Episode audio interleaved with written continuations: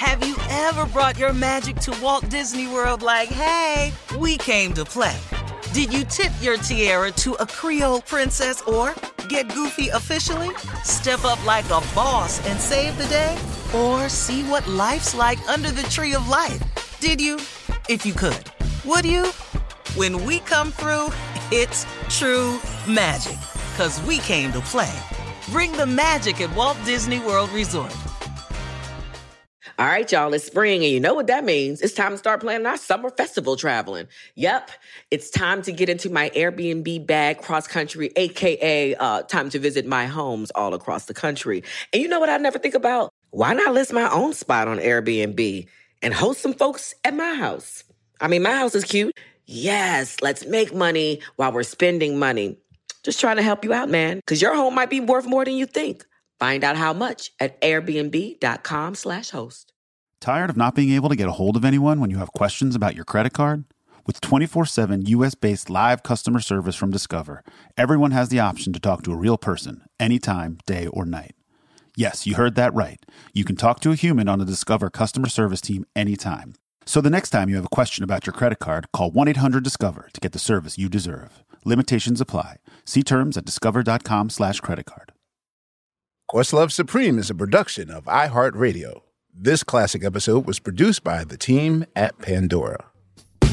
Ladies and gentlemen, this QLS classic we're about to present is one of my personal favorites. That's right, my personal favorites. You know, I always say if you want to know about your favorite artist, you kind of got to get in with their circle. Well, this Greg Phillinganes episode is an amazing example. His Stevie Wonder, Michael Jackson, and Quincy Jones stories are gold, solid gold. This is one of my top 10 of all time QLS episodes.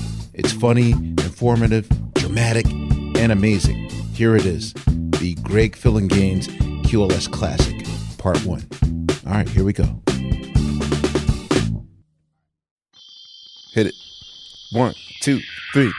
Suprema, su, su, Suprema roll call. Suprema, su, su, Suprema roll call. Suprema, su, su, Suprema roll call. Suprema, su, su, Suprema roll call. Phillinganes is the man. Yeah. Hits on the shelf. Yeah. But on Michael's Don't Stop to Get Enough, Yeah. did that bridge just write itself? Roll call. Suprema, su, su, Suprema roll call.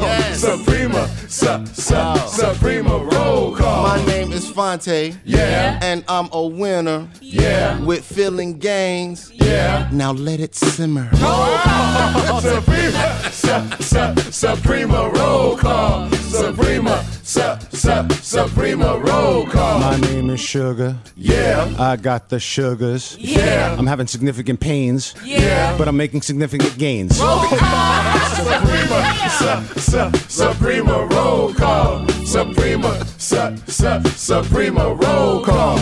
Sunshine. Yeah. Moonlight. Yeah. Good times. Yeah. Blame it on the boogie. Roll call. Suprema, su, su, Suprema roll call. should've known that. Suprema, su, su, Suprema roll call. It's like EM, Yeah. and I can't help it. Yeah. Greg Phillinganes, Yeah. the reason you felt it. Roll call. Suprema, su, su, What would Hope say? Suprema roll call. Suprema, su, Why you su, brown, Greg? Suprema roll call. My name is Greg. Yeah. I'm with Ahmir, Yeah. but I can't believe Yeah. that he's right here. Roll call. Suprema, su, su, Suprema roll call. Suprema, su, su, Suprema roll call. Suprema, su, su, Suprema roll call. Suprema, su, su, Suprema roll call. Yes. Wow. Uh, yes, I am right here. and- Wow. What's up, y'all? Welcome to uh, another episode of Questlove Supreme. We are live at United Recording Studios, the legendary United Recording Studios. I believe that this is where Frank Sinatra and many a uh, uh, of yeah, Man's World was this recorded Man's here. World recorded here too. The other room in here, yeah. Yes, yes, we're in the legendary, legendary United Recording Studio. Ray Charles. let me let me just let the QLS listeners know that our guest today always always accuses me of putting my nerdum for useless music trivia information Yeah. ahead of our friendship. Yeah, absolutely. So I will start off before I even start the the the the introductions. I will just start with Greg Phillinganes. How are you today? Ahmir, I'm just fine, and it's so good to see you at the beginning of 2018. yes, it's great to see you. Too. All right, so ladies Yeah. and gentlemen, welcome to Questlove Supreme. Our guest today is one of the heaviest heavyweights of musicians and producers and arrangers. This is the man that you call when you want the special sauce, or as Marlon Jackson said, now it's soup. I've never heard that term in my life, but he said when we got when we got Phillinganes involved, yeah, now it's soup. Wow, he said that. Yes, he said that. He says a lot of wacky things. Well, I kind of understood what he meant. You know, your your your presence on you know when you read some of our our favorite records and and and and productions of of the last forty years, your name is always involved on some of the most life changing albums that we've experienced. And we want to welcome Greg Phillinganes to Questlove It's Supreme. very kind of you. You know why I love you, Ahmir? Because you're you're such an intense Nerd. nerd about this and curator of this, but you're you're keeping the history alive, but you're doing it.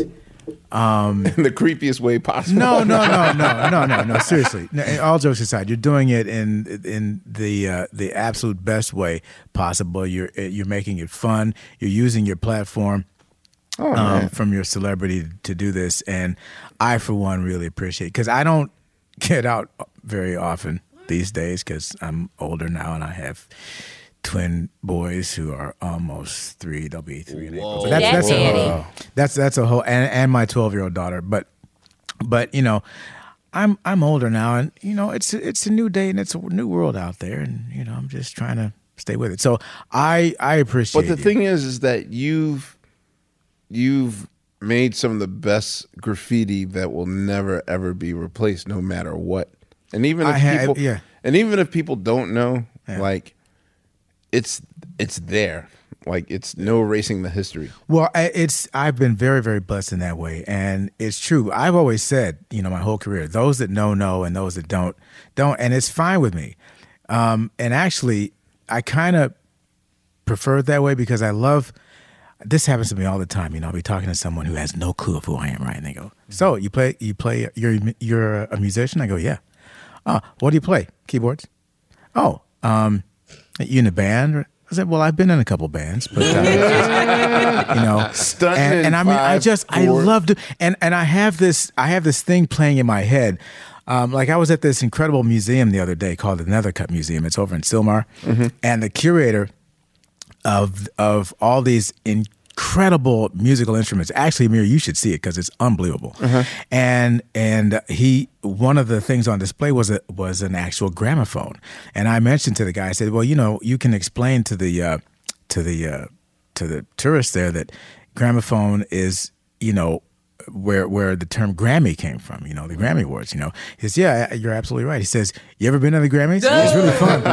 and so I have this thing when I get asked a question like that, this this this vision runs through my mind of like you know, different times that I've MD'd the Grammys, like, you know, like for the Lionel Richie segment or the Aretha segment. And so these things go through my head before I answer the question going, yes.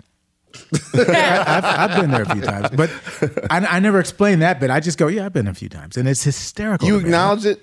Because No, I, I just- I I- just try to throw off the scent. Like, yeah, I hear that a lot, but now, you know. well, sometimes I do that too, you know. But uh, it's it's always fun um, engaging in those conversations and still leaving the people not having a clue of who I am. I love that.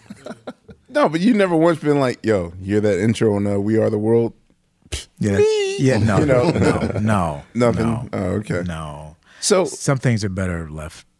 actually, you're you're my favorite type of person to interview because often, Oh, you just said that to Quincy the other night. no, but I'm, I'm gonna say what's weird is that often when people are in the the eye of the storm or inside the tornado, they really can't give you a good perspective. And I'm saying that he has great stories, mm-hmm. but for me, in talking to engineers is way better than f- talking to like the guy. Like, yeah, like I'd rather talk to Susan Rogers about Prince's work habits than mm-hmm. Prince himself. You know what I mean? That's sort of Okay, thing. right, because you'll get that. Yeah, that you'll get a different outside unbi- perspective, exactly. Right. And Yeah. I feel as though you're probably the best eyewitness to some crazy historic shit.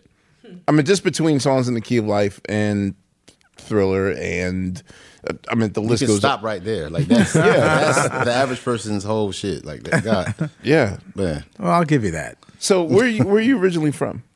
Detroit. You're from the D, I'm from the D.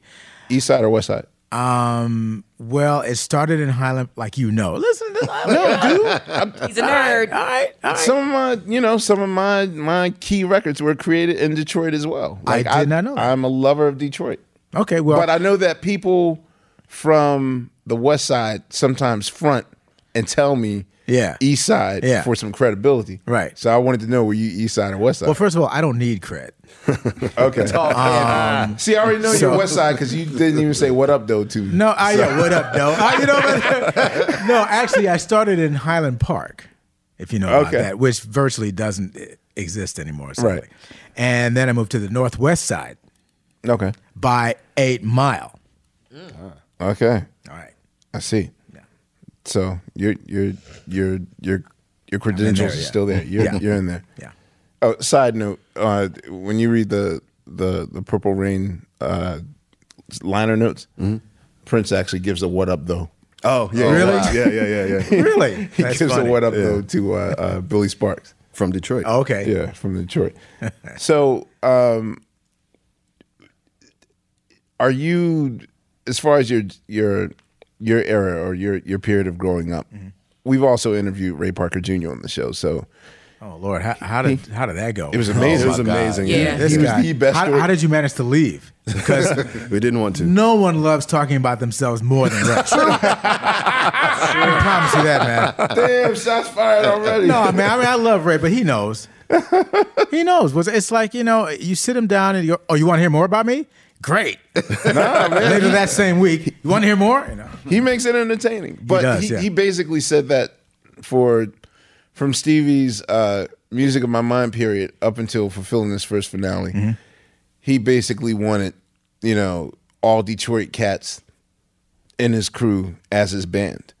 And I didn't know if that was just a preference of the something in the water in Detroit or he just wanted to make sure that all the homeboys on the block got gigs or that sort of thing. But I- you're I- significantly younger though, so how Yeah. did you come to his attention? I don't know. Oh, really? You don't know the story? Nah. No. Okay, well, settle back and I'll tell you the whole thing. Yes, that's what we want. we Fireside go. chats with, with Uncle Greg. oh, with Uncle Greg, yeah. Well, hello, kids. Let me tell you about. so this is what happened. It's uh, a year after I graduated. I'm in Detroit. I graduated high school, which was Cass Tech in 1974, and I was very excited and very much looking forward to going to college because you know that's just what you did, and I. I, you know, it's like straight out of the Charlie Brown comics. You know, I got my little Joe Cool briefcase, and I was like, I'm going to college. And I went to Wayne State, and I I uh, gradually just started sucking at everything, even the even the the subjects I liked. Like I really liked uh, psychology. Sucking. Wait, you weren't there for music? It was a liberal arts. I took a liberal arts because I was lazy and I didn't want to, you know, really commit to anything. So I took a liberal arts course, and one of the, the the courses was psychology, and I was really into it, but I sucked. I just could not get it together, you know. And so I remember telling my mom that, you know, college just wasn't working out, and she said, "Well, you know, just give it another chance and and and see what happens." And I was gaining a lot of notoriety in Detroit uh, from playing in a couple of different bands fairly regularly and playing around town. Um, and I absolutely idolized Steve, Stevie. You know, the whole, I had uh, posters of him in my bedroom wall, and, and I, I really internalized, I really absorbed his music. I was to his music what you are to music in general.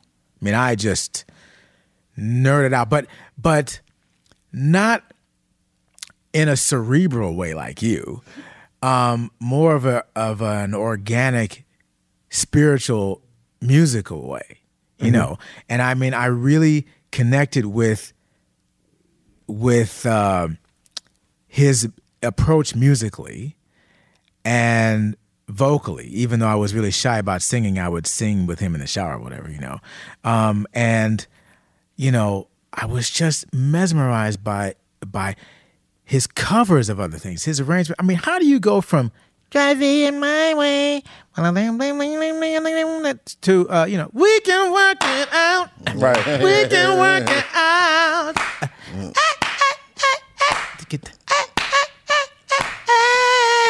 I mean, who does that? Right. And not to not to mention the intro. Who does that on a clavinet? Right. So I was mesmerized, right? I remember telling friends of mine in high school that I would eventually play with Stevie Wonder. I don't know why I did that.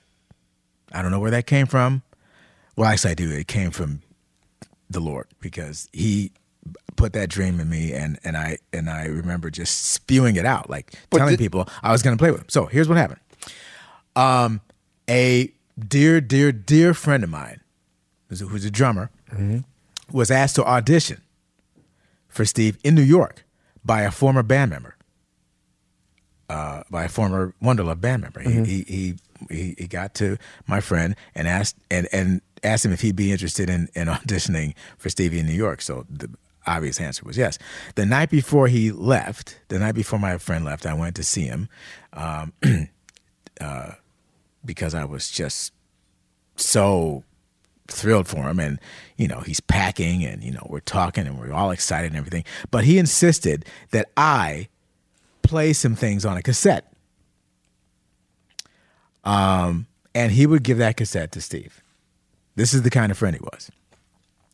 So uh, he insisted i do this so i played some things. But i played i remember one of the things i played was you are the sunshine of my life. Oh, wow. but I played it the same way he did on the record to kind of let him know I understand how he Yeah, you were a right? student, yeah. right how he thinks. And I played some other things including Sun Goddess I remember playing Mm. that and I played like maybe one or two other things and then he my friend took the uh, cassette and flew to New York the next day and it seemed like time stopped. I don't know how long he was there, but I remember uh, one day, uh, maybe two, three days later, um, my friend called me early in the morning and said, Stevie Wonder wants to see you in New York today. Wow. Exactly. So I'm running around the house screaming like a banshee. It's and my mom, my mom is like, you know, she's on her way to work. You know, she was working at a hospital um, as a director of nurses, and she said, "Boy, what's the matter with you?" She's West Indian, you know. What are you doing?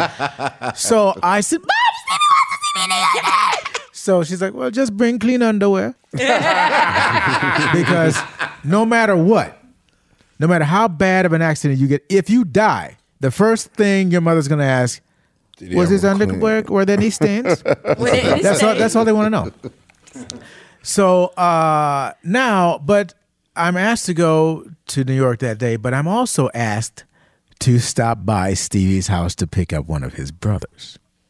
So now I'm sitting inside Stevie Wonder's, and I knew where he lived. There were there were many of us that knew where he lived. Right. But now I'm sitting inside the house, going, "Okay, well, I'm just here sitting inside Stevie Wonder's house. All right, I'm just waiting for his brother, one of his brothers, to come down, and we're gonna go to the airport. All right, let me just absorb this right now."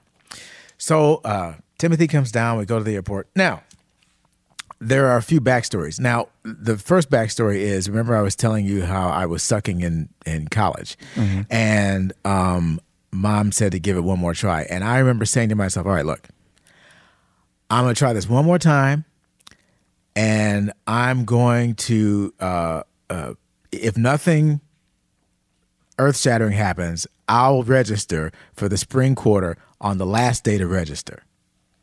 Mm, okay. The day I was leaving for the airport to meet Stevie in New York was the final day to register for Wayne State. Wow. Look at God. Look And it, it, I remember being on, you know, going to uh, the uh, Metro Airport, and, and it started snowing. You know, and it's just like, and it was April first. Oh wow. on top of all that. So, um, fly to New York, get settled at the hotel, go to the studio. I'm sitting on pins and needles because I realize I'm about to meet my idol mm. that I'd only seen twice in concert before. And I'm getting ready to meet this guy, like face to face. And I'm sitting, I'm really trying to be cool. The engineer is just like, you know, they're, we're making small talk, but I'm just, Your hands sweating. I everything is just, mm. I'm, I'm really just Is this at the record plant? this was at the Hit Factory. Oh, okay. the yeah. original one Okay. With the with one elevator and the 54th right? Street, yeah. Right, 54th. The So- Mariah Carey Boyz II Men elevator. There you go. And also known as the Greg Phillinganes elevator because I have a story about that that particular elevator. Later. Word? Yeah, I do. It- Okay. it's- it'll crack you up. Um, but anyway, so I, I'm waiting on Penn City. Finally, elevator door opens, and you know, because you're, you're in the studio and, and there's a monitor that's uh, there's a camera that's pointed at the elevator to see who goes in and out. Elevator door finally opens, and out he comes. He, you know, this cool thing. and his sister Renee is towing him, and he's just uh, he comes in, and I go, "Oh my god!" There he is. so um, he walks because you know that's what you do. Yeah, yes, it is. That is what you do. You don't say, but this is what's going on, On in the your head. Like, inside. so uh, you know, and he's coming in, and so he, oh, they say, uh, "Steve, uh, Greg's here," and so he, "How you doing?" And that handshake, that single handshake, was the thing that changed my life. We, uh, from that point on, we made small talk, and uh, you know, he he actually showed me uh, an original, unreleased song of his, and he wanted to see if I could play it. What was it called? I see. I, of course. Well, well, there's an answer for that, Ahmir, and it was called Spring High. Oh, he ended up cutting it on Ramsey Lewis. You're good. I told you we were good. You're were good. nerds. You. You're good. You're good. You. You. You over there. You're good. Wow. Okay. I've seen good. You're one of them. so, uh, yes, but you know, at some point, eh, you know, early on, he said he was going to give it to me. But you know, I'm not bitter. I'm not bitter because I know and love Ramsey, and it was fantastic. So that's the first song I learned. Wow. How about that? That was the first song I learned. Oh! Huh? Right? Come on, you know it, Steve. I, didn't, I didn't read my credits, but I know that song very well. Yeah. We had the A track, so there were no, Wow. credits Oh, on the A track. oh, okay, okay. Yeah, yeah. No But when you think about it, how about that chorus? It goes.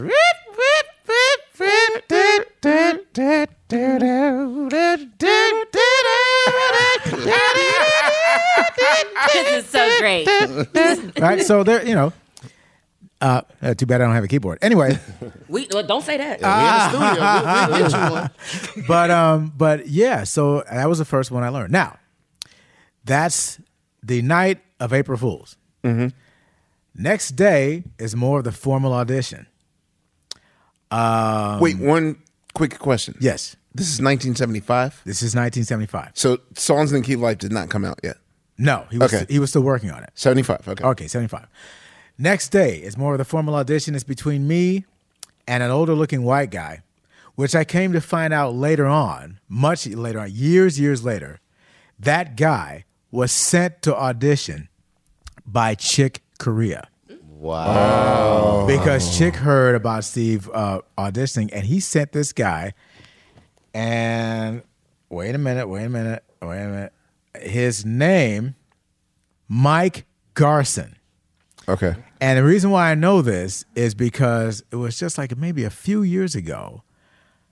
This guy approached me at the NAMM show in Anaheim and said, I know you, but you may not know me. I go, why? He says, because I'm the one that auditioned against you for Wonderlove. I go, you've got to be kidding me. What? Mike Garson, and he told me the whole story from his side. He told me that Chick Corea sent him, and I'm like, you've got to be kidding. So I put his name, uh, you know, my contact list, and there's there's a there's a picture of us, uh, you know, standing side by side. But there's another picture of me going like, you're the one, you're the one, choking his choking his neck, right? So um, so it's between between me and Mike, you know, and we're we're we're at we're at Bill's rehearsal. Oh, I remember Bill's. You don't know about that? No, Okay, it was it It was called. Bill's. I was Bill's. for it, but Okay, fine, all right. okay. So uh, it's a place called Bill's, and I met everybody in Wonderlove, including Ollie, Raymond. N- Raymond and and and oh my Nisi. Okay, Nisi. Nisi. Nisi. And Nisi was very, very precocious. She would, you know, run up to me from time to time and pinch me on the butt. I was going through the process, and from time to time, different band members would come up to me on the side and go, It's okay, you got it. Don't worry about it. It's all right. Don't worry. It's fine. And so, and I'm still a little nervous, but I, I don't even remember what I did. What song was it? I, I have no idea. We, we were playing all day. I, I have no idea. I don't remember anything about it. I just remember going through the process and playing with everybody and and and kind of, you know, feeling my way through. And this other guy, Mike, you know, and that was that. Uh, so after that whole day, back in the car with Steve. Uh, it's evening time now. We're on our way back to the Hit Factory. I'm in the back. Steve's in the front. And he turns around at one point and goes, "So, how does it feel to be a member of Wonderlove?"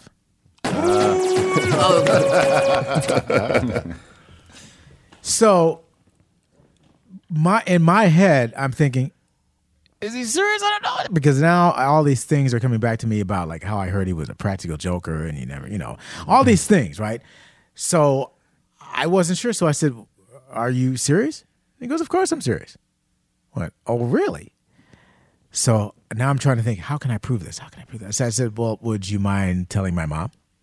Because she's not gonna lie to mom. That's the original Instagram. Okay. The original Instagram is mom. You ain't gonna lie to mom. So he says, sure. So we get to the studio.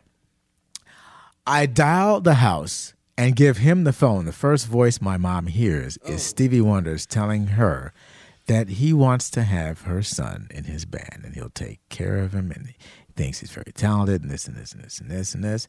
And they talk for a couple minutes and then he has the phone back to me. And for the next few minutes, this is what you hear.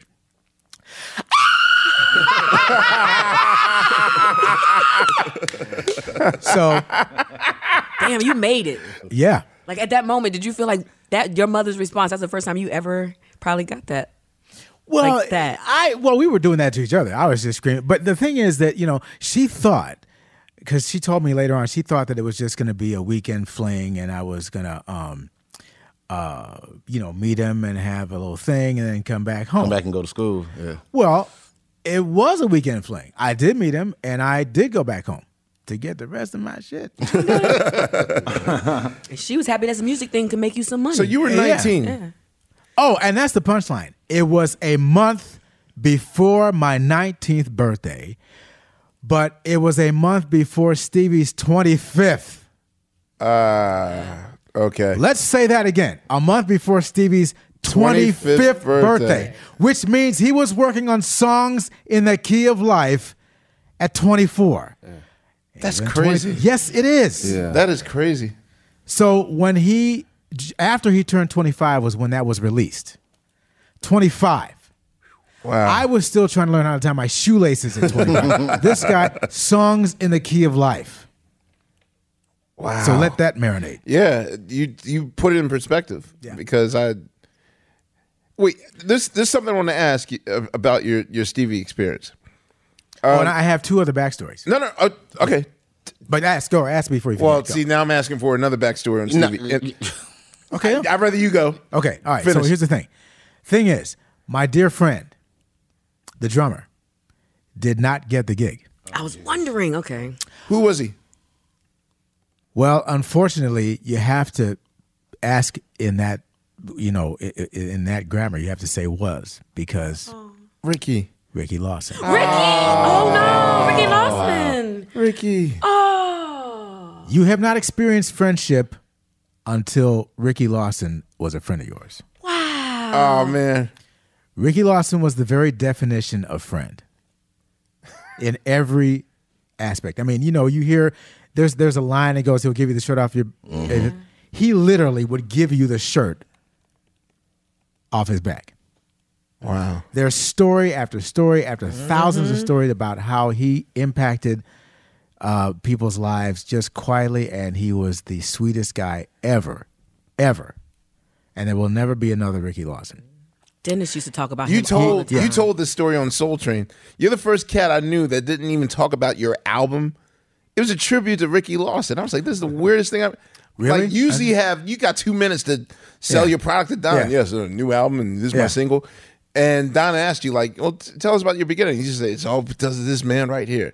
And it was like it was almost a tearful moment. I was like, wow, like, damn, I got to treat the roots better because But wait, so can can you tell the drummer story then? Because Ricky didn't get the gig, but I know Dennis But- used to talk about Ricky all the time. Yeah, It's weird. Well, so, he, but you know, and I, it turned Dennis out who? that it Dennis turned- Davis. Dennis Davis. But it turned out that Steve was just trying to, um, I don't know, intimidate or strike fear into the. cr- But it, actually, the drummer that was there was Raymond Pounds. Raymond Pounds, yeah. So that's what I meant. But uh, uh, Ricky didn't get it with Steve, but Roy Ayers was hanging around a lot at the time, and Roy said, "If you don't get it with him, you got it with me." So he ended up with Roy, and technically, which is weird. because No, yeah. Dennis was with Roy Yeah. and Stevie. Yeah. yeah, And but Dennis and Ricky were like really yes, close. Yes, yes. So it was it was a lot of uh, uh, incestual action going on there. Yeah. But here's the thing.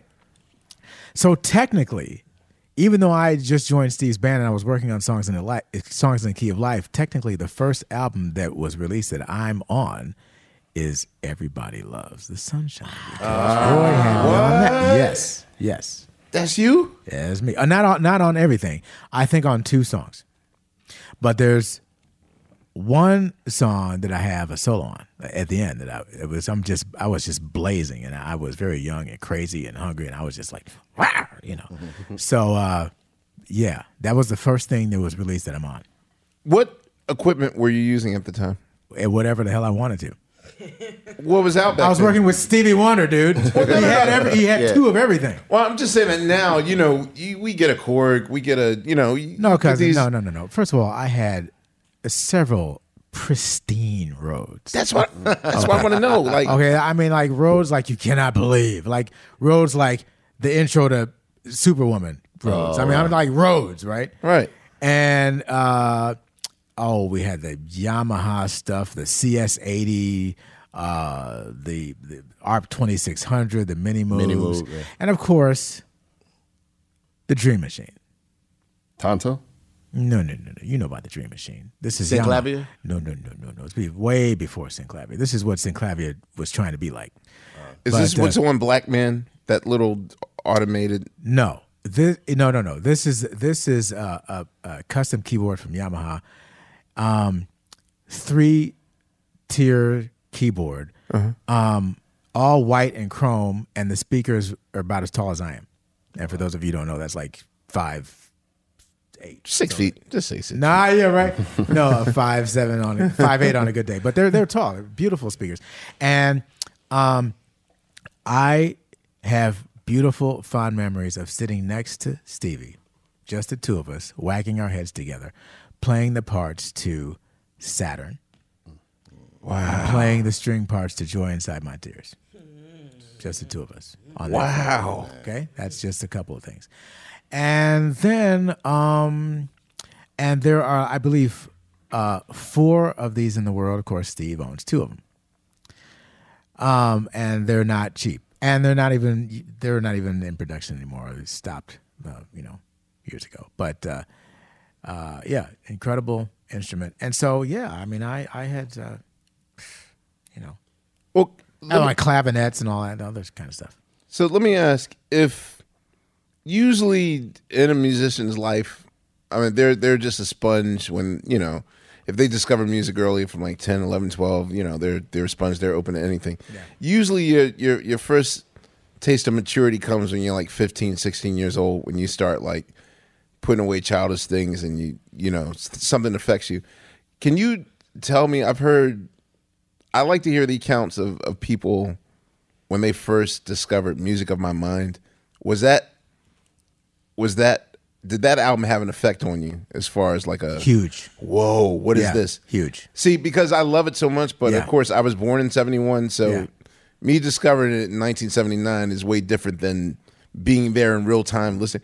What was that moment like to hear those patches and those like I- music I- like that? Well, I first of all, I just it just made me realize that he was a visionary when it came to uh, creating sounds that that you know that accurately described his feelings.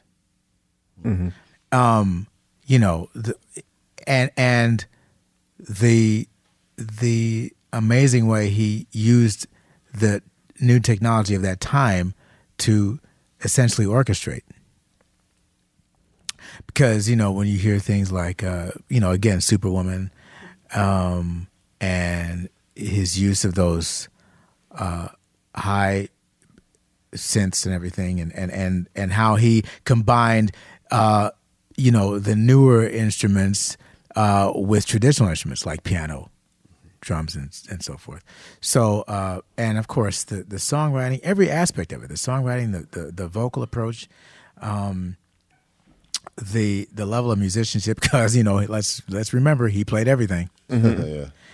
and uh, so that had a huge effect. But you know, it was it was a it was a gradual progression because I didn't just get into him at songs in the key of life, cousin. It was like you know from everybody say yeah. It was from that, but then you know, just just going along the ride, the journey with him, the progression. You know, from fingertips to. Um, uh, Where I'm you coming know, from. yeah, even before no, no, before that, like uh, uh, uh, sign, seal, delivered, please. You yeah. know, um, the cover of "We Can Work It Out," um, uh, "Shooby Doo Da Day," you know, um, uh, I'd be a fool right now. yeah, I met your match, you know, things like that. And then from that, uh, slowly crossing over into uh, the the more mature era, you know, starting with where I'm coming from, which was, of course, a precursor to to uh, music, Music in my mind, and and where I'm coming from kind of doesn't get enough credit because mm-hmm. where where I'm coming from had a couple of gems like I never dreamed you'd leave in mm-hmm. summer. Mm-hmm. Let's Think not forget that. soldier. Okay, Think of me as- exactly. So yeah, that, Sugar. And that was uh, Sign Sealed take a course in happiness, you know. Isn't that a song on? No, Sugar's is, uh, Sign Sealed Sign Delivered. Sealed Delivered album before. Oh, uh, do yourself do No. yourself a favor. Doom, doom, doom. Educate your mind. You know, so get yourself together. You know, so all that kind of stuff, and um, uh, so going along that journey, and then ending up at the beginning of the five great album era, starting with songs with um, music in my mind, because the reason why I call it that is because there were five albums that were completely great, where every song was great. There are other albums before and after that had great songs, but not complete. Mm-hmm. Music in My Mind was a complete great mm-hmm. album. Innervisions was a complete mm-hmm. great album. Talking Book. Talking Book was a complete great album. Uh, Fulfillingness' Fulfilling This First Finale was a complete great album, and we won't even discuss Songs in the Key of Life. So that's five right there. That five album run, by the way, that ended at 25. wow. Just reminding you that. Because he was 25 when Songs in the Key of Life was oh, released. Oh, that's right. So Right. before that, damn. Exactly. That's the perspective. Yo, what's up? This is Phonte, Phontigallo from Team Supreme. Black representation in media is very important to me. I think it's important to have our stories told by people who look like us and who have shared in our common experiences. Some of my earliest influences were Donnie Simpson. Uh, I would also say Tom Joyner, Angela Stribling, uh, Sherry Carter. They were just people who told our stories with a lot of class and dignity and were big inspirations to me. The next generation of influential black voices can be found on NPR's new collection, Black Stories, Black Truths. Black Stories, Black Truths is a celebration of blackness from NPR. Each of NPR's black voices are as distinct, varied, and nuanced as the black experience itself. In the Black Stories, Black Truths collection, you'll hear stories of joy, resilience, empowerment, and creating world shifting things out of struggle. Every episode is a living account about what it means to be black today, told from a unique black perspective. From Bobby Shmurda to The Wire, Michelle Obama to reparations, there's no limit to the range of black stories, black truths. Black perspectives haven't always been centered in the telling of America's story. Now, they are the story. In NPR's Black Stories, Black Truths, you'll find a collection of some of NPR's best podcast episodes celebrating the Black experience. Hear a feed of episodes from across NPR's podcast, The Center Black Voices. It's NPR Noir. Listen now to Black Stories, Black Truths from NPR, wherever you get podcasts. All right, y'all. You know what season it is. Tis the season for spring breaking and planning our summer travel. And if you're like me, you're already in your Airbnb app trying to find which spot is right for you. Now, listen, while I'm looking to spend all this money, what I'm not doing is thinking about making money with Airbnb. See, you gotta change your mind state. Make the money while you're spending the money. How you say, Laia, do I make the money? Well, you host at your house. And I know what you're thinking. I mean, my whole house? Uh, well, no, you don't have to do your whole house. I mean, you could do a room or, you know, do the whole house. So make some money while you're spending some money this summer. I'm trying to tell you, your home might be worth more than you think. Find out how much at airbnb.com slash host. In the 1980s, Frank Farian was riding high as a successful German music producer, but he was bored. German pop was formulaic, dull, and oh so white. Frank had bigger dreams, American dreams. He wanted to create the kind of music that would rival larger than life artists like Michael Jackson or Run DMC. So he assembled a hip hop duo, two once in a lifetime talents who were charismatic, full of sex appeal, and phenomenal dancers. The only problem? One very important element was missing, but Frank knew just how to fix that. Wondery's new podcast, Blame It on the Fame, dives into one of pop music's biggest controversies. Milli Vanilli set the world on fire, but when their adoring fans learned about the infamous lip syncing, their downfall was swift and brutal. With exclusive interviews from frontman Fab Morvan and his producers Frank Farian and Ingrid Sagi, this podcast takes a fresh look at the exploitation of two young black artists. Follow Blame It on the Fame wherever you get your podcasts. You can listen to Blame It on the Fame early and ad free by joining Wondery Plus. But can I just give you one last backstory about? Give all the backstory. We live for that shit. Okay, so I was given another perspective years later by one of Steve's uh, former managers, who explained from his end how the process went down for my audition. So Ricky goes to the studio and he auditions, and he's told he doesn't get the gig he kind of leaves with his tail between his legs, you know, and he's like obviously disheartened, and he leaves the studio. He's outside the studio. He feels in his pocket and he remembers that my cassette's in his that he still has my cassette. He goes back to the studio and says to one of the managers at the time, "Listen, you know, I got this friend. His name is Greg, and and you know, I promised him that I'd give this tape to. He's a keyboard player, and I promised that I'd give this cassette to Steve so he could check him out. Would you mind just making sure he gets it? And the guy says, sure. Puts it on a table uh, with a pile of other cassettes. Steve was not there at the time. He stepped away. Some time later, he comes back. He sits down at the table with the cassettes. He's fishing around. All of a sudden, he just grabs one at random. grabs one at random, sticks it in, presses play. He's listening. He's and then he stops wagging his head because he's got like a kind of disconcerted look on his face, and he he sits still and he goes. He takes the cassette out and goes, "What's this say?" So the guy says, uh, "Greg." Of course, he butchered my last name, and so Steve reportedly said, "Get him." Wow. Wow. So because apparently, well, no, I'll I'll get to that in a minute. So he he they they uh, they they call Ricky back. They see uh, Ricky and he goes, "Oh, did he change his mind?" well, well, well, well, not exactly, but but you know your friend. Can you call him?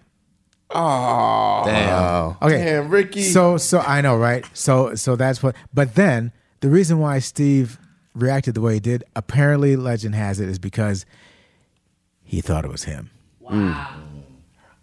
Oh. He thought it was him playing and he couldn't quite figure it out. Oh. wow. I guess I left a bit of an impression, which is kind of what I wanted to do. So that's Damn. Wow. yeah. That is crazy. It's bananas. and I actually remember telling Steve that like uh maybe like a couple years ago. And he said, All right, well, that sounds yeah, we'll go with that. He, he didn't quite remember. He was, "All right, yeah, We'll go with that. Well, That's, that's right. So you were just auditioning to be in the band, but you wound up on Songs in the Key of Life. four times. So, okay, being in the eye of the storm. Yeah. What? Because I remember, like now, it doesn't seem like a year and a half was all that long to wait from '74 till '76. Oh, but it was. Yeah, and It yeah, was if you're Berry Gordy. exactly Uh, right, right. So, one, what what was taking so long, and why? well, of course, I I know that you know fine wine takes its time, but I Well, mean, there's Fine Wine and then there's Stevie Wonder. so by the time you're there, do you know that it's going to be a double album or 2.5 albums? No, I just know it's a lot of. Did music. he know that? Um, I don't know. I don't know. It was just because for every one song that ended up on the record, there's about three or four that didn't. Damn. So you multi- you do the math on that, and uh, so how many songs do you think around doing just during that period? I, it's, it's endless. Because you know what, I have a a few cassettes of unreleased stuff. This. Yeah, I it was one, one, two. I'm pretty sure two. Pretty sure I have two, and of just and that's not even, you know, that's barely the tip of the iceberg. Okay. as- and that's from back then. Okay. You know, so it's it's added up over the decades. Um, so uh, yeah, he had a lot of stuff, Question- and, and he had he had things like um, uh, oh oh you you got to hear this story. You got to hear this. You got to hear. This. Okay. Um, because it sort of uh, it, ties in with your question. Um, all kinds of unreleased stuff, and the the night before my first show with him, which was in D.C. for a little thing called Human Kindness Day, which was on the grounds of the Washington Monument. two hundred and fifty thousand people. That's my first show. Whoa. Yeah, there's an audition for you. Yeah. so, um, it's the night before, and you know, uh, usually or traditionally, Steve would have a massive black bag full of tapes of guess what. So, um, I somewhere found the, uh, you know, intestinal fortitude to ask him if I could borrow the bag. and do you know he said yes? Wow. What about that? I have, St- I'm 19 years old. I have Stevie, barely 19. I have Stevie Wonder's bag of unreleased music in my room. Wow. With a pair of headphones. What are you going to do? Stay in there for like a week. Okay, so I'm just rifling through stuff. I can't I can't believe he said yes to this day. And I'm playing stuff and and Ahmir for the first time I'm hearing the original version of Someone Your Love and I ah. cannot tell you I cannot describe to you what it was like. Ahmir, all I can say it was that it was an instrumental and all the synthesizers were singing. What? They were singing Ahmir. Now, you know how it goes, you know, do do do do dun, dun, dun, dun, ba, dun, ba, dun, dun, right? But in addition to the melody, they had these background synths going do do wop do do do wop do do wop do in harmony. I'm telling you, Ahmir, it was otherworldly. I never heard anything like it in my life, and I'm sitting there like, it was like LSD and the best weed you ever can think you can imagine. And I don't do drugs, but I'm talking about it was like all of those combined. It was just like, oh my god, I can't believe this is happening. And that's one thing I heard, and I heard all kinds of stuff that I I can't even describe uh, the feeling, and and I gave it all back to him the next day, and I was a changed man. Wow. So none of this stuff has ever come out. The outtakes from from songs in the Key of Life, or the demos Not- and all that. There was another song called "Living for Your Love," and I, I think he has since released that, but the original version of that was the best, and that was done on the the Dream Machine too, and all these weird sounds and bo bo bo bo what what do do do do what what do do do do what up do do do do what I mean, just crazy stuff, you know. so the original Someone You Love, that was, I mean, the version you heard was what, 75, 76? Was it that early? 75. Sounds about right. 75, man. Sounds about right. Yeah. God. And Yeah. Usually when we get stuff, especially It's that ye- good, yeah, it's years been, later, yeah. It's yeah, it's been watered down. It's been cut Yeah. a little bit. Yeah, yeah. God. yo, So- you know how so amazing the that version- would be the for version- that to just Oh, my for him God. to leave it off the record like yeah, not yet. Yeah. Yeah. Yeah. that one. And so the one you know about Yeah. doesn't hold it. Doesn't even compare. Doesn't even hold. You think you like that? Yeah. Wow. so, uh, I got to know why did he part ways with the Tonto guys, with Bob and Cecil Malcolm? Mugler. Yeah, Bob and uh, Malcolm. I don't think it was anything. I think it was Well, they just were there a- at the program. Well, I mean, they they introduced him to the whole world of synths with with with Tonto, and I think it was just uh time to change. Yeah, I don't think it was anything, um, you know, negative. I don't really know much about the split, but I don't think it was anything, you know. I don't think it was because of any issues. Well, no, no, I, I didn't mean like was it amicable, but Yeah. I was just trying to figure out if, you know, t- for what they were doing with him between seventy one and seventy four, with you know, synthesizers were the Yeah. size of rooms. Yeah. Suddenly, Yamaha's making these because what I want to know is is uh, the the ability to play chords with these patches. Yeah. And what what year was it that you were able to play more than one note at the t- at the same Polyphony. time? Well, that kicked. Oh, I can't remember the exact year, but um, it it, it was kind of going on when I was there because of the Dream Machine and because of the CS80. You had polyphony with those instruments, but I think as far as the split from Malcolm and Bob, he just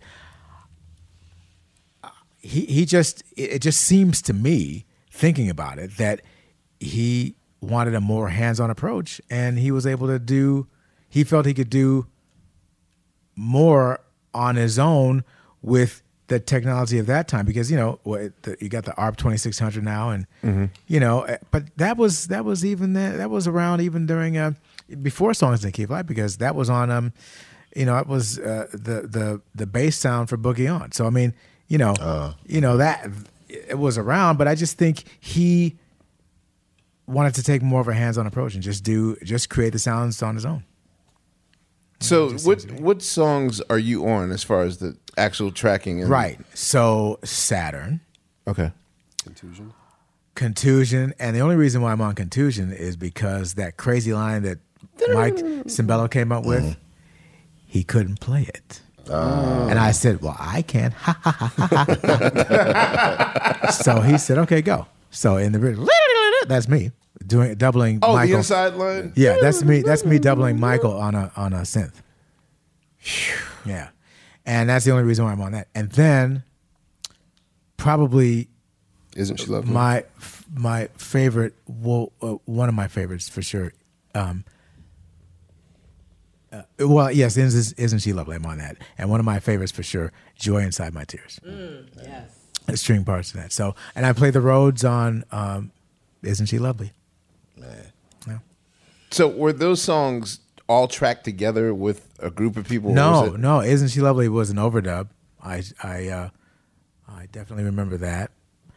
Um, but I also remember meeting the subject of that song in a little crib at his brownstone in New York, and I remember going upstairs and looking down on the crib and going, "Oh, she's cute."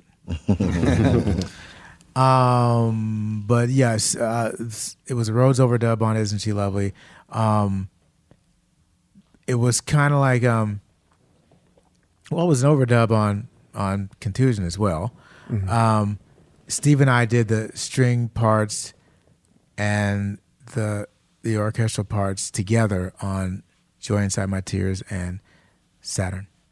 So when the album comes out in '76, Yeah.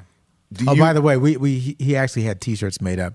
We're not done yet. We're almost Almost, finished. yeah. we're almost finished. Yeah. So Steve, Yeah. you guys were gonna do that for Voodoo, weren't you? They did. yeah, do we yeah. did the. Because D'Angelo was taking five years with Voodoo. So Oh, yeah, we yeah. You did the same We thing, did our yeah. yeah. I made Yeah. T-shirts that Yeah. you know. And you can still wear them today.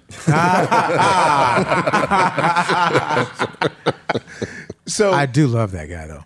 When when in '76, uh, in September of '76, when this comes out, Yeah.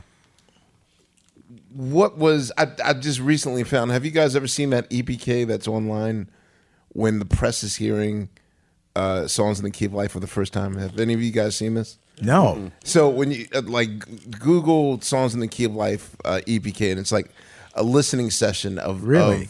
of, of yeah, like fifty key rock critics. Even like Robert Christgau is there when he was in like his younger days, but they're all listening together, and to watch them collectively jaw drop like Really? after they hear Sir Duke for the first time and. You know, it's it's one of the coolest things I've ever seen. But yeah, it, it's on YouTube. Um, but Or YouTube. uh, to watch people well that um you know like i was in first grade by the time it came out and what was it oh my god september no my, my homework grade? no homework Man, I've got socks older than you. First grade. yeah like my homework was you know have mom and dad buy this album and you know we all had our copies in, in school the next day and we're reading the liner notes and all this stuff no the, the liner notes alone like changed my life but what was it just in in in real time and to tour behind this album what Well, was it all- like to to Well, first of all, it, it wasn't. He didn't tour off of this. Um, Wait a minute, you sure? Yeah, I'm kind of sure. Because he, when he won his Grammy, he was like, you you guys remember that episode of, of the Grammy Awards where he was in Africa? Yeah, but that wasn't a tour. We we went Oh. we went to Lagos, Nigeria, because he wanted to perform down there, and it and it it, it was it turned out to be, uh, you know, in time, uh, or during the Grammys, and we did a remote segment, and that's the that's where you. You you have Andy Williams asking the immortal question. Stevie, can you see us? Thank you. um, Yo, that was the weirdest thing to watch as a seven year old. No, I was.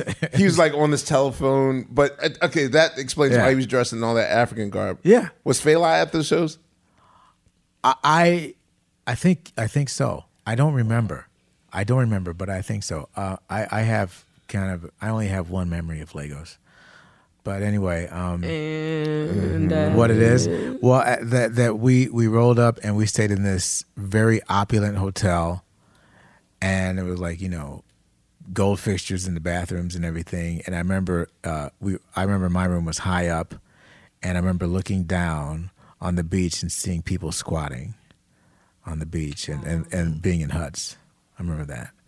Um, but it was wild, man. I, I also remember like the auditorium we we actually performed at. You know, the crowd was great. They were raucous, you know, and and I'm like, can we're doing a remote broadcast broadcast to the Grammys? This is crazy.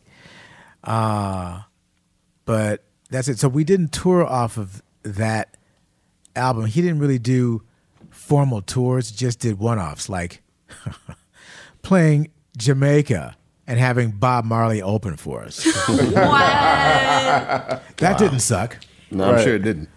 Um, you know, and I remember when we were rehearsing and he told us that we were going to Jamaica, like I immediately went out and got um, uh. Marley's Marley's a- album, uh, which was uh, um, uh, what was that Hallmark album? What was the name of that? album? Exodus? No, um, Catch Fire? no, I- it, it it had um. I don't remember the name of the album, but it had you know "Lively Up Yourself" and and it had uh, I'm looking. uh, yeah, look, it's it's a class. You, you'll know when you Uprising? see it. No, Catch a Fire, Burning, Natty Dread.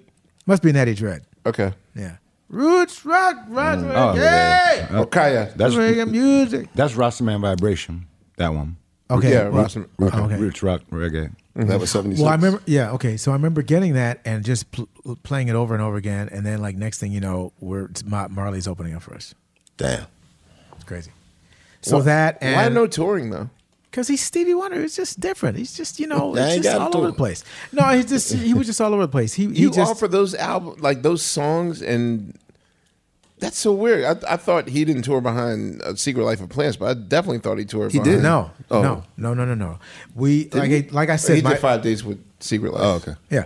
No, my my my first gig was um, the Human Kindness Day in DC, and um, I don't remember what what happened consecutively after that, but I know um, uh, Jamaica, um, you know, Lagos, and things like that. But but not a lot of not a lot of um, Action. not a lot of action. Not anything formal or consistent that you would you would you know classify as a tour. But did he want you exclusively his?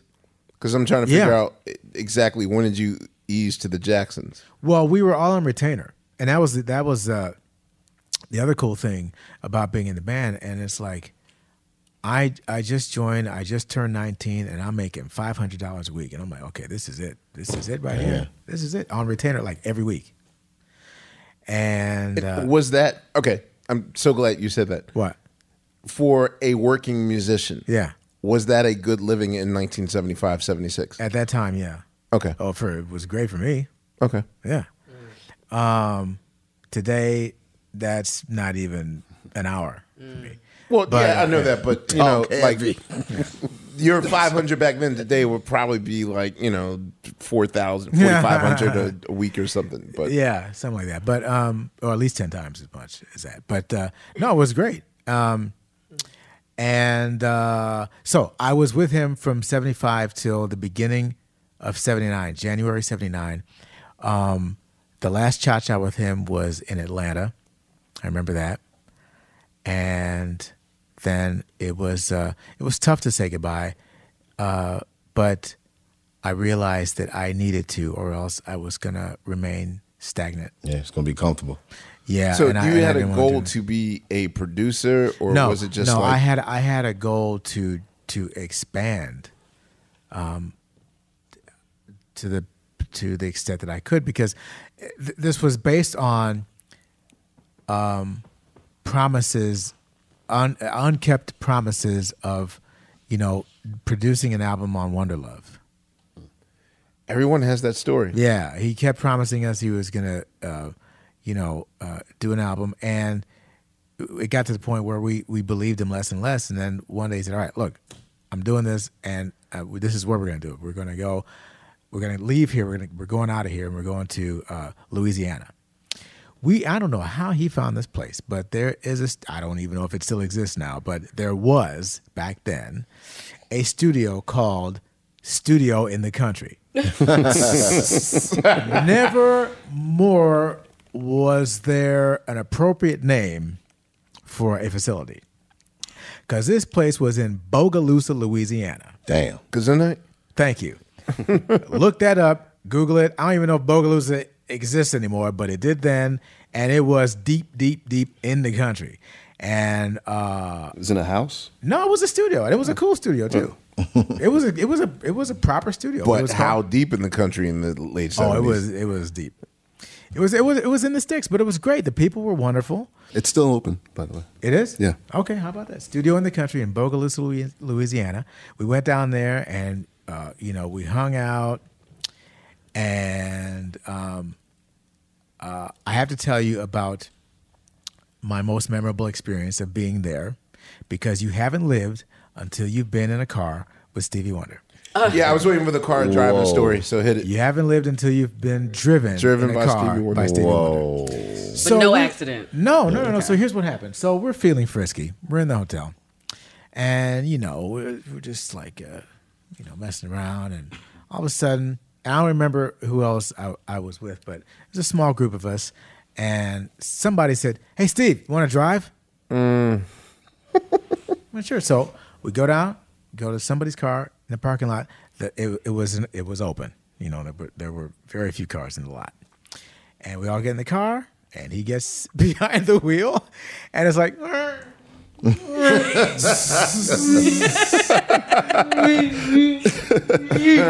he having the time of his life? He's cracking up, and and, the, and whoever was sitting next to him was like, "Okay, go this, go right, go left." He's like, "Okay," and it's hysterical, and we're just dying laughing. We're cracking up, and I go, "Okay, this is something to remember." Shit. Yeah. So that was the most memorable thing, unfortunately, that happened. We made we made a good amount of music. We all took turns trying to be junior Stevies. Um, you know, I I came up with a couple of songs that weren't really great, but you know, whatever.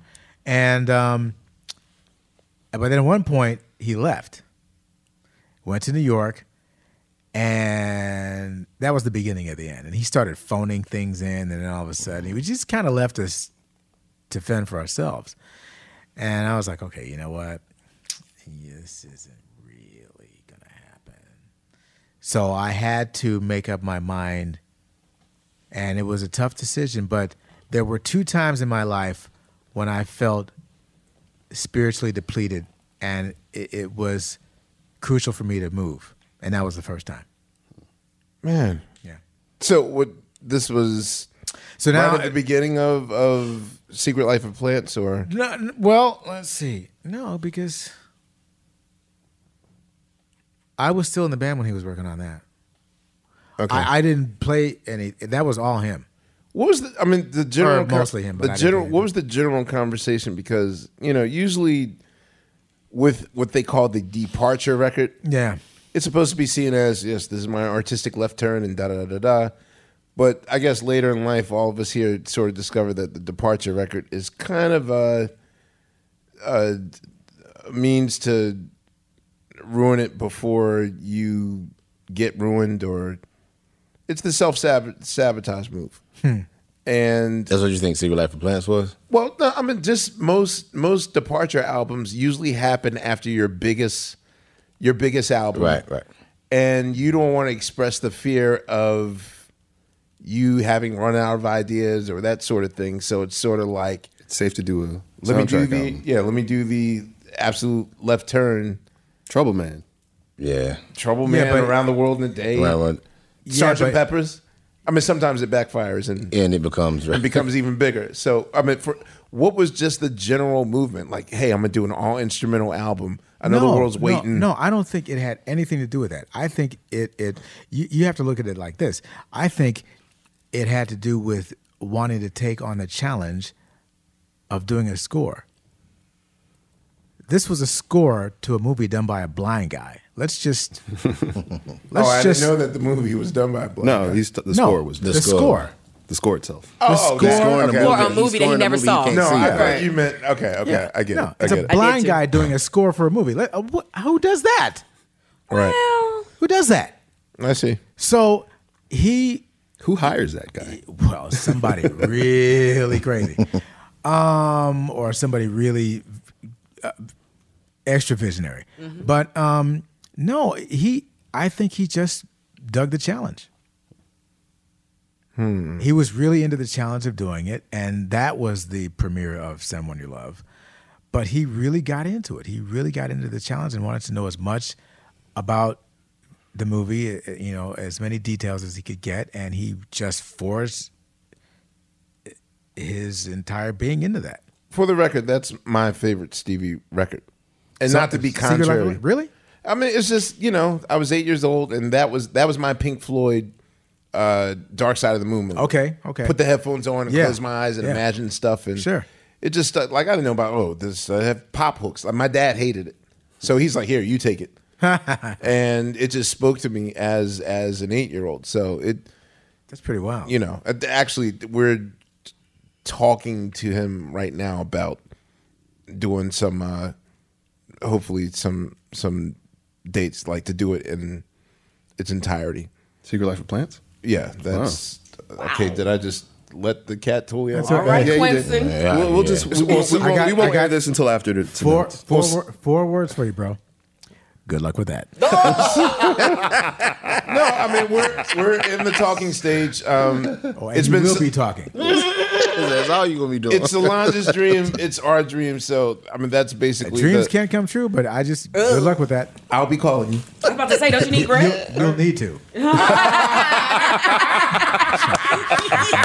Arms crossed, audience. Arms crossed. So was Destiny your first foray into arranging? And really, uh, t- to me, it's No. producing. And like, why? Okay, we gotta get into the titles of Yeah. Because I only saw these credits on Jackson. Now I'm like, Yeah. finger snap arranger, arranger. you know, That's like, because they were all dying for credit. yeah, I get it. Because they wanted, they were so desperate to be on their own, and they just wanted to do. Okay, look, I'm the one that set the mic. You know, I'm Yes. the one that, you know, I'm the one that chose the studio. Eh, wh- Whatever. it The was. Jacksons have the strangest album Yeah. credits of all time Yeah. that stuck with me for life. Yeah. So, talk to me but- about you coming aboard for Destiny. I will, but to answer the question, no, it wasn't my first foray foray into arranging because I was cutting my teeth. I was allowed to cut my teeth uh, arranging wise, thanks to the partnership of Dick Griffey and Don Cornelius. Thank you. Whoa, When you had, had to it- serve some time in Dick Griffeyville. Yeah, Soul Train Records. yeah. No, don't say don't don't you dare say Uptown Festival. Festival. Please don't say it. Shalamar's. Disco Garden. uh, No, but but let me see. Did I do some Shawn? I think You I did the Soul Train Gang album. Oh God, I don't remember that, but I remember doing. I remember working on on different artists of theirs, of course. I believe it. Of course, um, uh, Dick's Dick's uh, Wife? muse, Uh, Carrie wife. Lucas? Carrie. Lucas. Carrie. I, I did uh, a couple of her albums. I did. Uh, uh, there there was another. Oh God, it was another band. It was like two guys, and they had sort of like an Indian name, and I can't remember right now. Um, but they had all these. They had a small stable of artists, and, and the, including the Whispers. Yeah. And I did a lot of stuff, and and they let they let me just do. They just let me arrange. No. Wait, you know what's weird? Mm. Um, in your Wikipedia, it says that I know Carrie Lewis Carrie is Lucas my. is your blood sister. no, that is so. I don't know who, and they, they won't take it away. I don't know who to write to make that correction, but it's really annoying. It doesn't matter because one of the Dixie Hummingbirds was my grandfather. Okay, and I go. got you know had to get embarrassed on national TV once. They told me like he he's not your grandfather. Oops. Yeah, exactly. Um, so you did some time under Soul Train Records. Yeah, but I enjoyed it. And I remember uh, working a lot with the Whispers, and I remember one of the twins saying to me, "You know what your problem is?" I go, "No." He goes, "You know too much." I go, "Wow." It was Always some kind of a cats to say that to you. backhanded compliment, but you know, yeah, he's like, yeah, I didn't understand it then, but I sort of get it now. Did you work on Let's Go All the Way? Yeah, Aha. yeah, yeah, Yes. yeah. So when you're brought aboard, like what were you there just for session work or like what what Well, was your title? I don't really think I had a title. I, I, I wasn't like a I wasn't like a a staff producer or anything like that. I, I was just brought in to play sessions and and sometimes arrange either horns or rhythm or whatever. Okay. Yeah. All right, y'all. You know what season it is. Tis the season for spring breaking and planning our summer travel. And if you're like me, you're already in your Airbnb app trying to find which spot is right for you. Now, listen, while I'm looking to spend all this money, what I'm not doing is thinking about making money with Airbnb. See, you got to change your mind state. Make the money while you're spending the money. How you say, Laia, do I make the money? Well, you host at your house. And I know what you're thinking. I mean, my whole house? Uh, well, no, you don't have to do your whole house. I mean, you could do a room or, you know, do the whole house. So make some money while you're spending some money this summer. I'm trying to tell you, your home might be worth more than you think. Find out how much at airbnb.com slash host.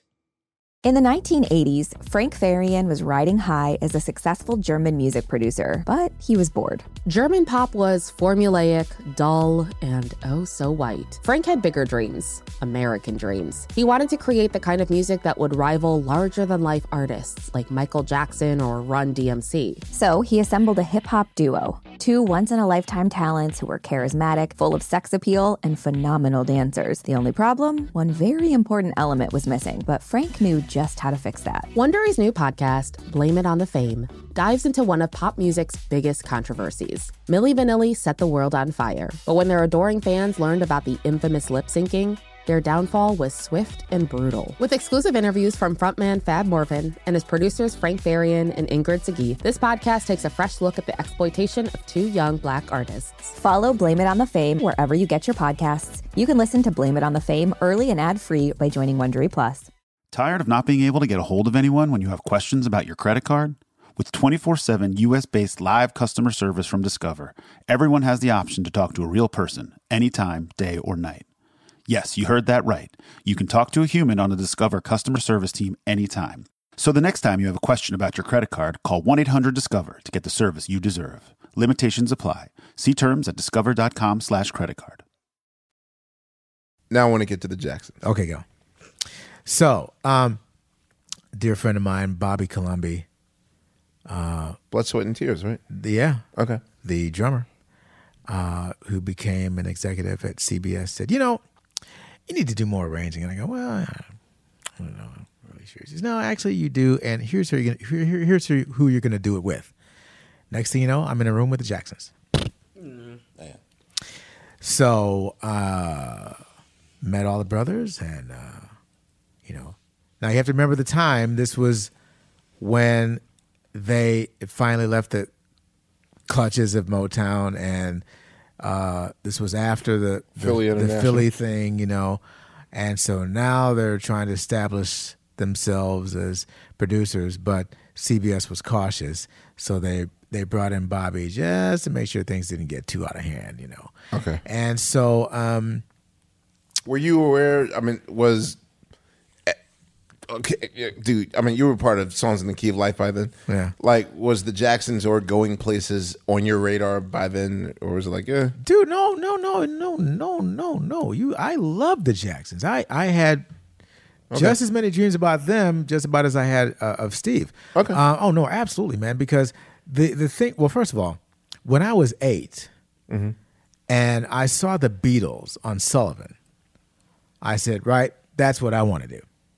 So the Beatles um, just changed my life, and then the Monkees changed my life because they were the American Beatles. Right. And then the Jackson Five are the Black Beatles. right? I'm like, this is fantastic. I mean, they even have their own cartoon show.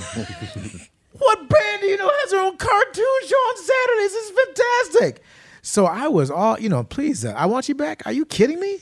Are you kidding me right now? So it's like, yeah, I was all about the Jackson Five, and I had visions. I'm like, wow, wouldn't it be great if I could actually like meet them or work? It was incredible. Next thing you know, I'm in a room, and here they are, and we're doing the Destiny album. And my first assignment was this little um, overly white bread tune called "Blame It on the Boogie." And they played me the demo, and I was like. Uh, Uh, blame it on the sunshine. Blame it at the view day. I'm like, okay, well, good. Let's see how we can funk this up. You How know? did they- So- The How did they original find that? version is jamming though. I Yeah. like the original. Did you like the original? Mick Jackson. Yeah. Well, back then it kinda- seemed cutesy. It was kind of it's kind of white bread. It works now because no one so. no one expects it when Yeah, when exactly. we spin it. Like, yeah, what the hell is this? Exactly. But back then it was like, really, we're, we're gonna make this a Jackson thing. Okay. so my my So Bobby brought that song to you guys. I I can't remember if Bobby brought it to them, but Were they I may- open to it? well, actually, yeah. Okay. Um, I, I yeah, you know. Uh, generally speaking, yeah. Um, but my mantra back then was, all right, I'm out here on my own. What would Stevie do? That was my thing. What would Stevie do? What would Stevie do? So you know, and I would bring in like former band members to, to play on, uh, you know, those are early recordings, and so I'm always thinking, what would Stevie do? So it's like, all right, let's see, got to make it funky.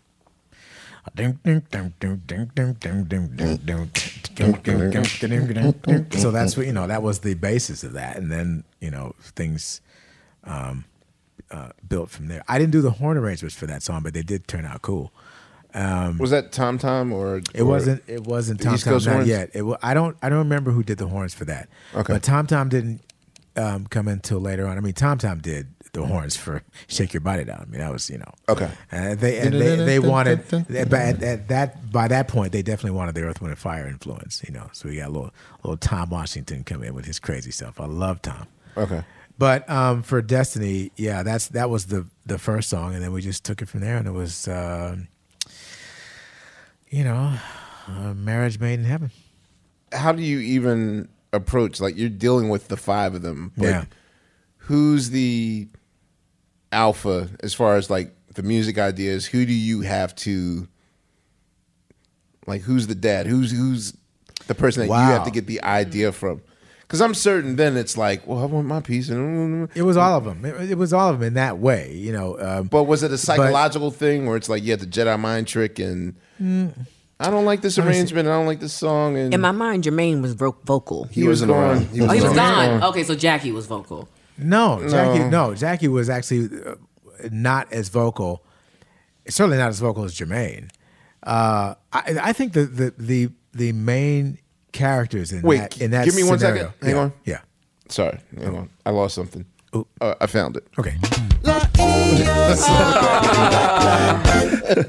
Damn. Loud and wrong. All right, so go ahead. You know, I'm having so much fun right now. I, I, I want to do another one because you guys are wacky. I mean, did Jermaine come around? I just in my mind. no, no, he was- okay, I'll, I'll stop give asking- up. All right, stop. Jermaine Jackson, Oh, amateur she questions. the, oh, you had the crush. Okay, all right. Oh, So anyway- oh. no, man. No, it's more of oh, a Marlon girl.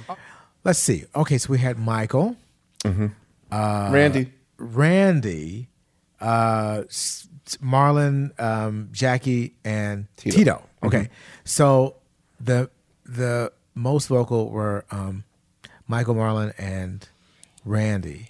Randy was one of the more creative ones. Okay, for sure. Yeah. And um, but all the ideas were just kind of run through the the the general pipeline between all of them. Um, it wasn't. I don't. I don't remember it being a, as difficult as you might think. um, but you know, Here's the thing, though. So the question. they, they usually love. They generally love my ideas. You know. So what I- was the division of labor like at working on Destiny? Like who did what? Oh gosh. Well, uh, little foggy on the, the best way to answer that. Um, they they all kind of wanted to chip in. For instance, with with with uh, Can You Feel It was on Triumph. Triumph, right? Okay, Yeah. so I got I got to go to that album as a, as an example. So Can You Feel It specifically? Um, I had you know several orchestral ideas, um, and one of them was like you know during the the main part of the vamp, you know, dun, dun, dun, and so you got that thing going on, and then you got um, so I I had it to where you know, you'd have a, a an orchestra chime, boom, followed by a, a gong. I mean, by a, a timpani. So you'd be like one, two, three, four, like that, right? Okay. So um, you'd have that. You know, you'd have like one eighth note being the or, orchestra chime, and then the very next eighth note being the the timpani. And so they, you know, we had one guy do the chime and another guy do the timpani. Everybody wanted to, you know, play a part in it, and it was cool. You know. Um, so I, I would just answer by saying they all kind of wanted to do whatever they could that was reasonable. Just What- to, to contribute. Yeah. Qu- question about things I do for you. Oh yeah. Now it's seventy eight, so all in all, by Earth, Wind, and Fire is about a year old. Mm-hmm. How much did Jupiter have to do with that song? Because basically, Really? like East, dude. Five minutes later, fifteen seconds later, like the, Oh, okay. literally the the first verse and the bridge of "Things I Do for You" is like from the DNA of of Jupiter by Earth, Wind, and Fire, of which I, I mean, I can imagine that, you know, most songs. I mean, I even think that the DNA of of Teddy Pendergrass's "Get Up, Get Down, Get Funky, Get Mm-hmm. Loose" was somewhat of a, a basis for "Shake Your Body Down to the Ground." Wow, Wow, you really get deep with this, don't you? I mean, the thing is, is God, that I don't It's think frightening, of- isn't it? It's frightening. Yeah. 'cause most Yeah. songs, I'm but, a, I don't think of it that deep. but the thing is, is He that does. most songs, most songs are usually started with songs Something that you else There's, in like. some- mind. there- there's a germ And somewhere. then how No, can I- how can I twist it and make no, it my I, own? I totally agree with that. I I did not You ain't think got to of give it up. You know, uh, Well, being yeah, funk is all about. Let's dance, let's shout.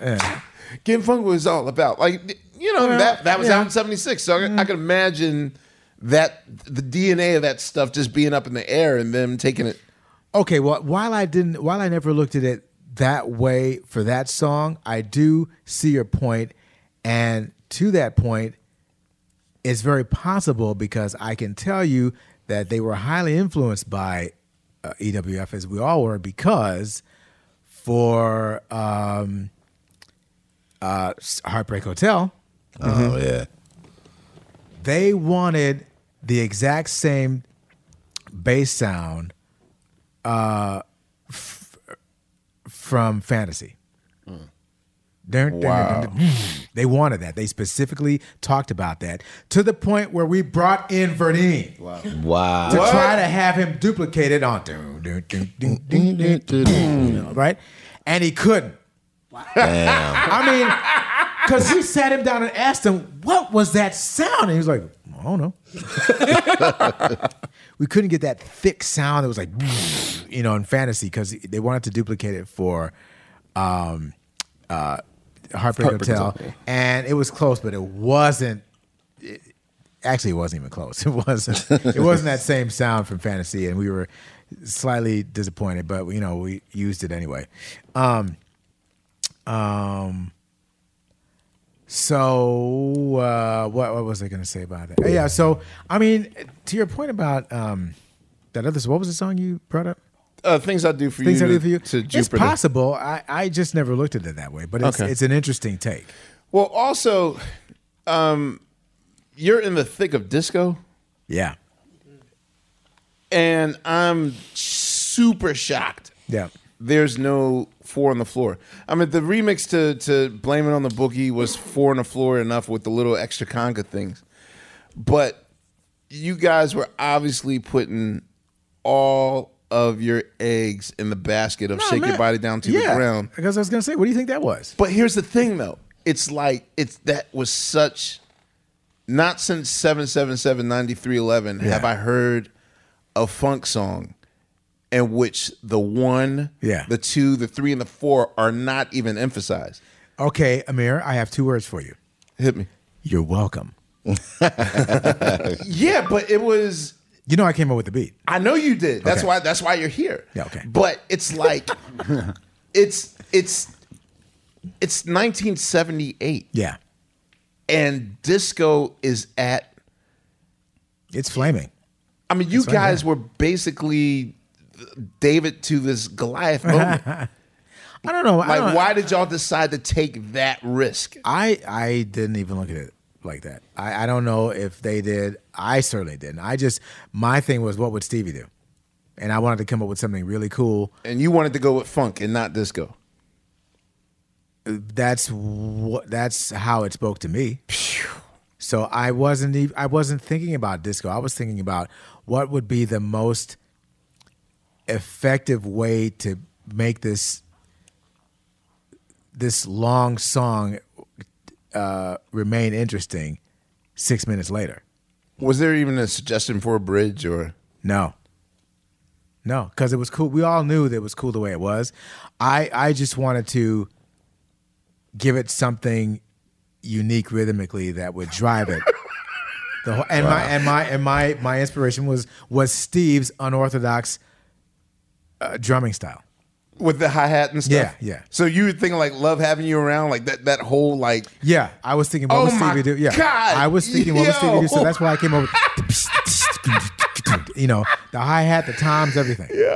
And by the way, when we uh, had Ed Greene, the legendary session drummer, play, he couldn't play the whole thing. Ha, ha, ha, ha. I know, you- he had to do it in, in three different um, takes. Okay, so when we got we when yeah, Yeah. I heard the the the, the, breakdown master. yeah. I heard the master of it. Yeah, okay. And once I pulled the second and the third edition of the drums away and heard just a typical boom, ga, boom, ga, boom, I was like, oh, this is a normal drum break. Oh yeah, no, no, no. What it was was But just why did it was you- just dun, dun, dun. that was the first take, I heard that. right? And, then then the toms and then the hi hat.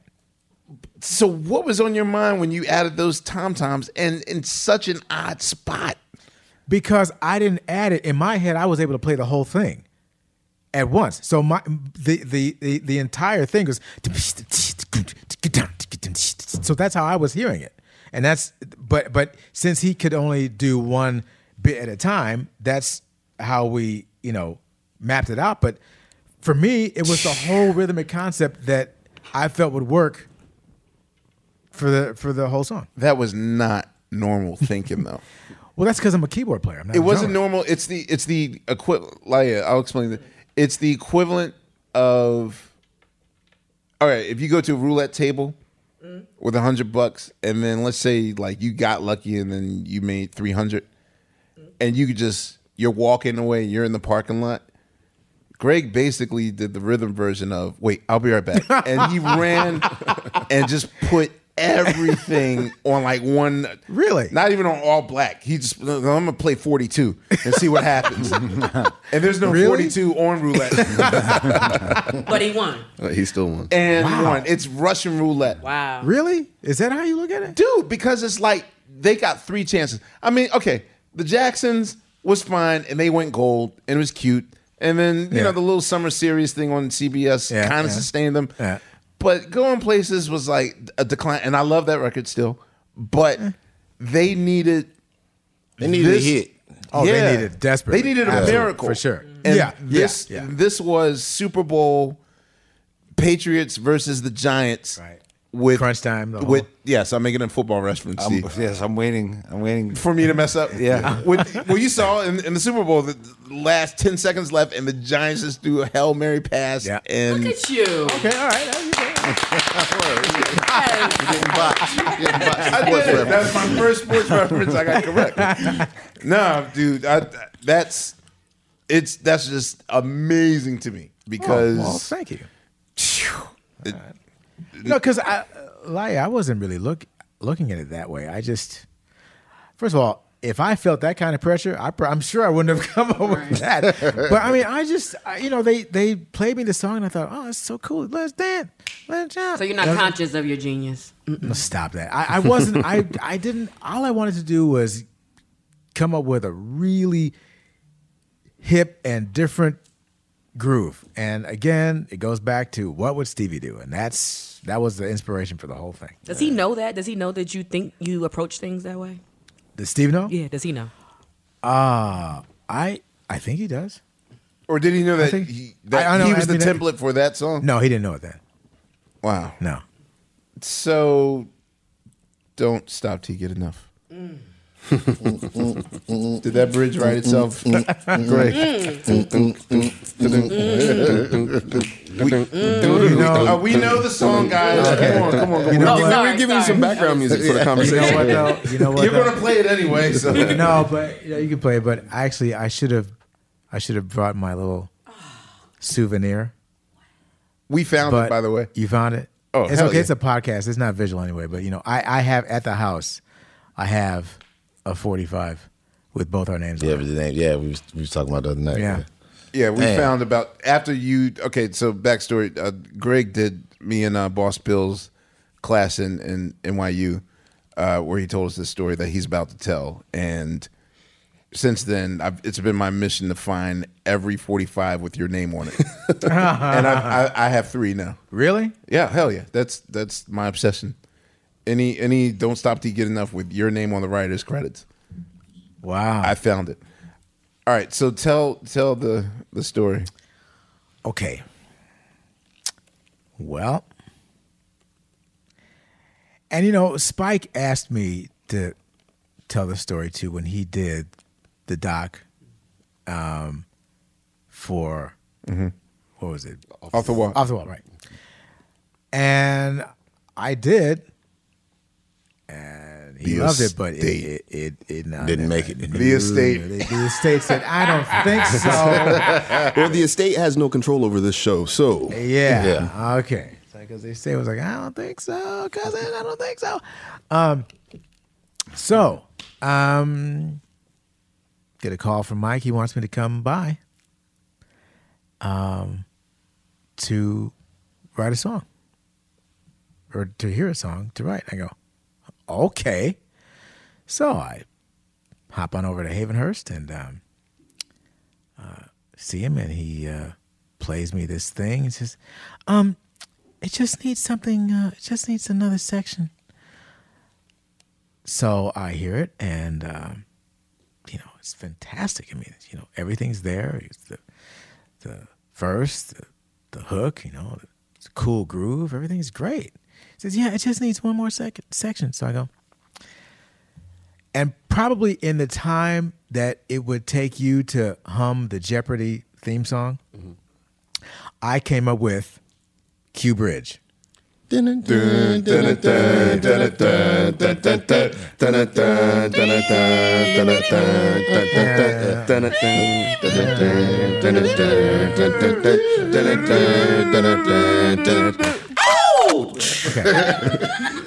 So I I played that and then I said, So what do you think? He goes, I like it.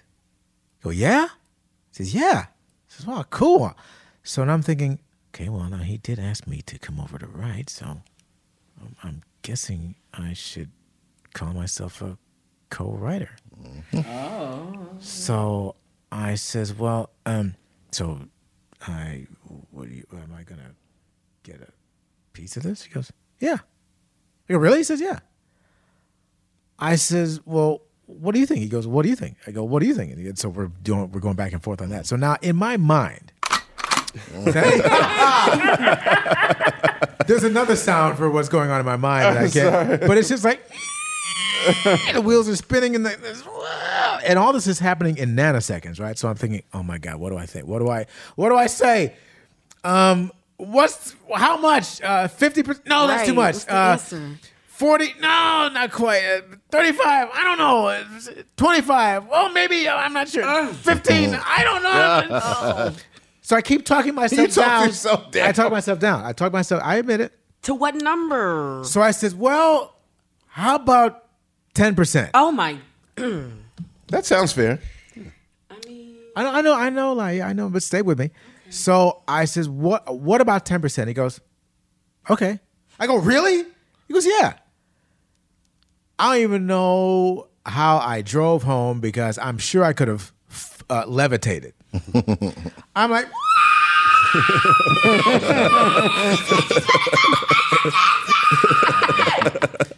so I'm just like loopy at this point, right? And I'm just so excited.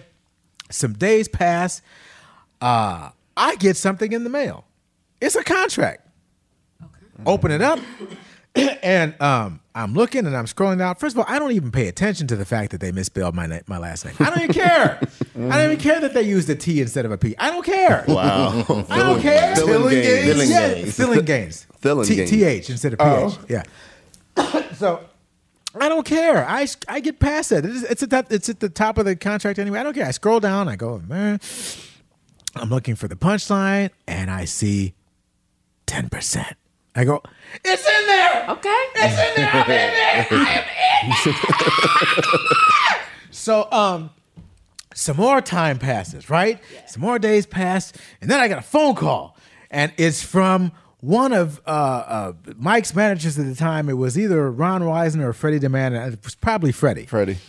And he says, "Hey, Greg, you know that contract we sent you?" I said, "Yes, no problem. It's on the way back to you any any second now. No worries." He's like, "Well, not so fast."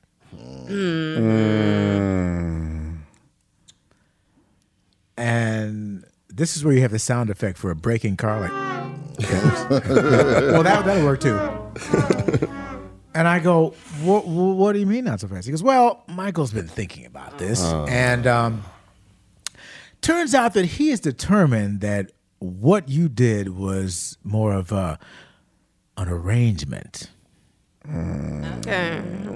So that falls under the category of arrangement. So what we're gonna do is we're just gonna That we're 10% wasn't going to break that. Michael. We're, we're gonna we're gonna pass on that contract part. So uh, thanks for your contribution, and we'll check back with you. Well, what'd you get for the arrangement? I mean, what the what is the difference, money? Oh God. Yeah. Well, I got a pat on the back. Uh uh And uh Laiya, see, this was my introduction to business. Okay. So do you slight slight question though? Okay. Did you? Because I have a lot more to say about it. But Did you? Let, no, this is. Let me. Go ahead, This is one of the times I got to interrupt. So with Destiny and Triumph, with Destiny and Triumph, were there any talks of, hey guys, can I get co-production at least, or what am I doing here? Because um, hearing Well- those sessions, you're like leading that shit. Yeah, I know, I know. And and yes, there were and there was an answer for that question. No. And the an- no, there was an answer. The answer came in the form of the term associate producer. Which doesn't mean, Mean shit, yeah. it doesn't mean anything. But you know, they figured they'd just throw me half of a, an old bone and shut me up. That's the answer to, to that question. But I got to go back because, um, as I was saying to Elia, my, my introduction to uh, Business. business and and the fact that I was not only young but of the makeup that didn't want to fight. Yeah. Non-confrontational. And And this is the difference between me and I'd say nine out of the 10 artists in today's world because they are freaking savvy and they don't care. And I applaud them for that. I applaud them for their their business savvy and their their their uh, their understanding. But unfortunately, in a lot of ways, nothing has changed from what happened to me and you know 40 years before that in the 50s to this to to these days. Because there's still those horror stories of people just being grossly unfair for virtually no reason. And who did you you said the 10% when it broken? Of course not. What's that that's not the issue. The issue is The appearance. I want no, yeah, yeah. I, I want it all. And the, the issue is the. it- But now, while this is going on, while these days are passing, and while the the you know the contracts in the works, and before I get the phone call from Freddie, the forty five, the single was already going to print. Mm. It was already being pressed. That's why you have initial copies with my name and Michael's because even people like Quincy thought, "Oh man, Greg is in. He's in there, man." He was so proud of me, and then, you know, because that was the first pressing. Yeah. So it already went to press with my name on it, uh, only for Michael to change his mind later on. see, that's when we talked to Quincy. He had this kind of disposition of, yeah, that's Michael, and that was messed up, but that's Michael. Yeah, but guess what? There's a Quincy version of that too. And if you want to hear that Quincy Jones story, make sure you tune in next week for part two of the Questlove Supreme interview with the one and only Greg Phillinganes. Yeah, I know. I'm sorry to leave y'all hanging like that, but you know how it is, y'all. Uh, make sure y'all come back next week. We will have more treats for y'all. We'll see you on the next go round. See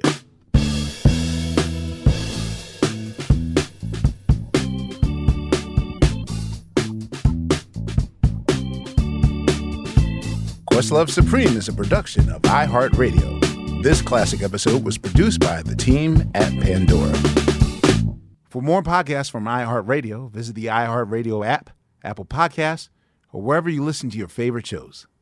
Welcome to 500 Greatest Songs, a podcast based on Rolling Stone's hugely popular, influential, and sometimes controversial list. I'm Brittany Spanos. And I'm Rob Sheffield. We're here to shed light on the greatest songs ever made and discover what makes them so great. From classics like Fleetwood Mac's Dreams to the Ronettes' Be My Baby, and modern day classics like The Killer's Mr. Brightside. Listen to Rolling Stone's 500 Greatest Songs on the iHeartRadio app, Apple Podcasts, or wherever you get your podcasts.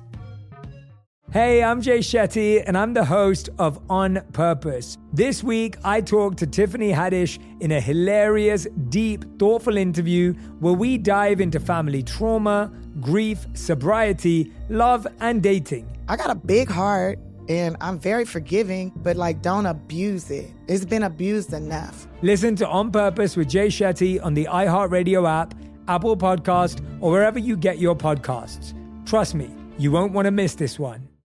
Listen to the highly anticipated 100th episode of Tank and J. Valentine's R&B Money podcast with artist Chris Brown. Even working with you from Keri Hilson, Adonis, mm-hmm, mm-hmm. back in the day, I was 15, 14 doing that album. So, like I said, I was in school, like, yeah. okay, this is how you do it. This is how you make a song. There's a verse, a pre chorus, and then a mm-hmm. hook. I didn't know none of that. You learned that over a summer, bro. That's what it felt like. That's what it felt like. Listen to R&B Money on the Black Effect Podcast Network, iHeartRadio app, or wherever you get your podcasts.